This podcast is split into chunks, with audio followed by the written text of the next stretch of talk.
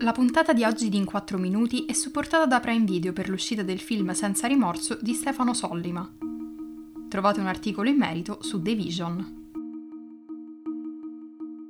Buongiorno, oggi è mercoledì 5 maggio e vi parleremo delle elezioni a Madrid, del parere dell'EMA sul vaccino cinese Sinovac e del passo indietro della Nuova Zelanda sul genocidio degli uiguri. Questa è la nostra visione del mondo in 4 minuti. Ieri si sono tenute le elezioni locali a Madrid, che avranno delle forti conseguenze a livello nazionale. I leader di tutti i partiti hanno partecipato attivamente alla campagna elettorale e hanno investito molte risorse.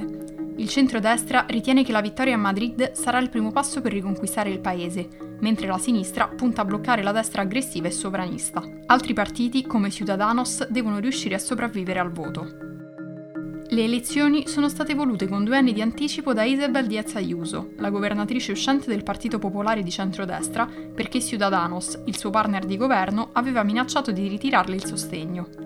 Stando ai sondaggi, Diaz Ayuso sarebbe la favorita con il 40% dei consensi e potrebbe creare una coalizione con Vox, il partito neofranchista di estrema destra, o governare da sola, in caso ricevesse più voti. Se la destra dovesse vincere, potrebbe destabilizzare il governo nazionale di centrosinistra.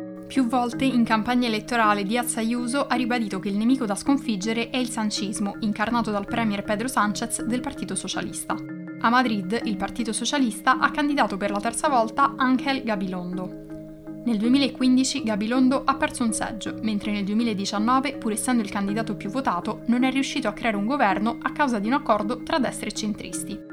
Durante la campagna elettorale di quest'anno è stato oscurato da Sanchez, che ha avuto un ruolo di primo piano. Uno dei temi ricorrenti è stata la gestione della pandemia, su cui Diaz Ayuso e Sanchez hanno discusso più volte. Nel frattempo, Pablo Iglesias, leader di Unidas Podemos e alleato di Sanchez al governo, ha deciso di abbandonare la vicepresidenza per candidarsi a Madrid. Al momento, però, le cose non stanno andando come sperava. Unidas Podemos è poco sopra il 7%.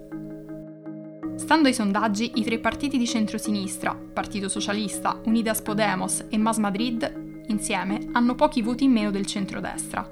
Se i risultati dovessero essere particolarmente deludenti, potrebbero rimescolare le alleanze di governo. Parlando invece di coronavirus, l'EMA ha annunciato di aver iniziato la revisione del vaccino cinese Sinovac per valutarne l'efficacia e la sicurezza. Finora l'agenzia ha approvato 4 vaccini contro il coronavirus e sta conducendo revisioni a rotazione di altri 3 vaccini. Quello sviluppato dalla società biotecnologica tedesca CureVac, l'americano Novavax e il russo Sputnik V. La revisione continuerà fino a quando non saranno disponibili prove sufficienti per una domanda formale di autorizzazione alla commercializzazione, ma i tempi non sono stati ancora resi noti, dal momento che non sono stati pubblicati i dati sulla fase finale della sperimentazione.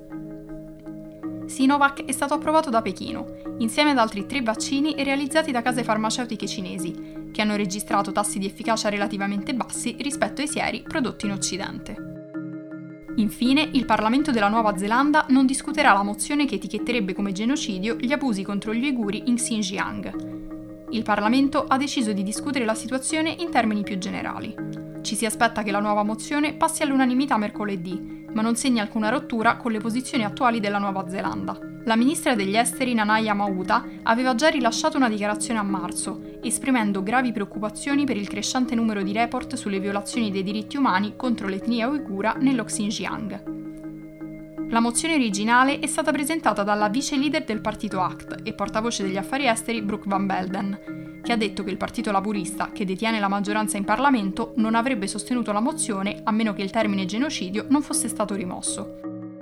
Il governo neozelandese ha affrontato le pressioni degli alleati internazionali per prendere una posizione più forte sulla situazione nello Xinjiang. Impedendo alla mozione sul genocidio di passare alla fase dibattimentale, il governo neozelandese si è allontanato da alcuni dei suoi partner storici, tra cui Regno Unito, Canada e Stati Uniti.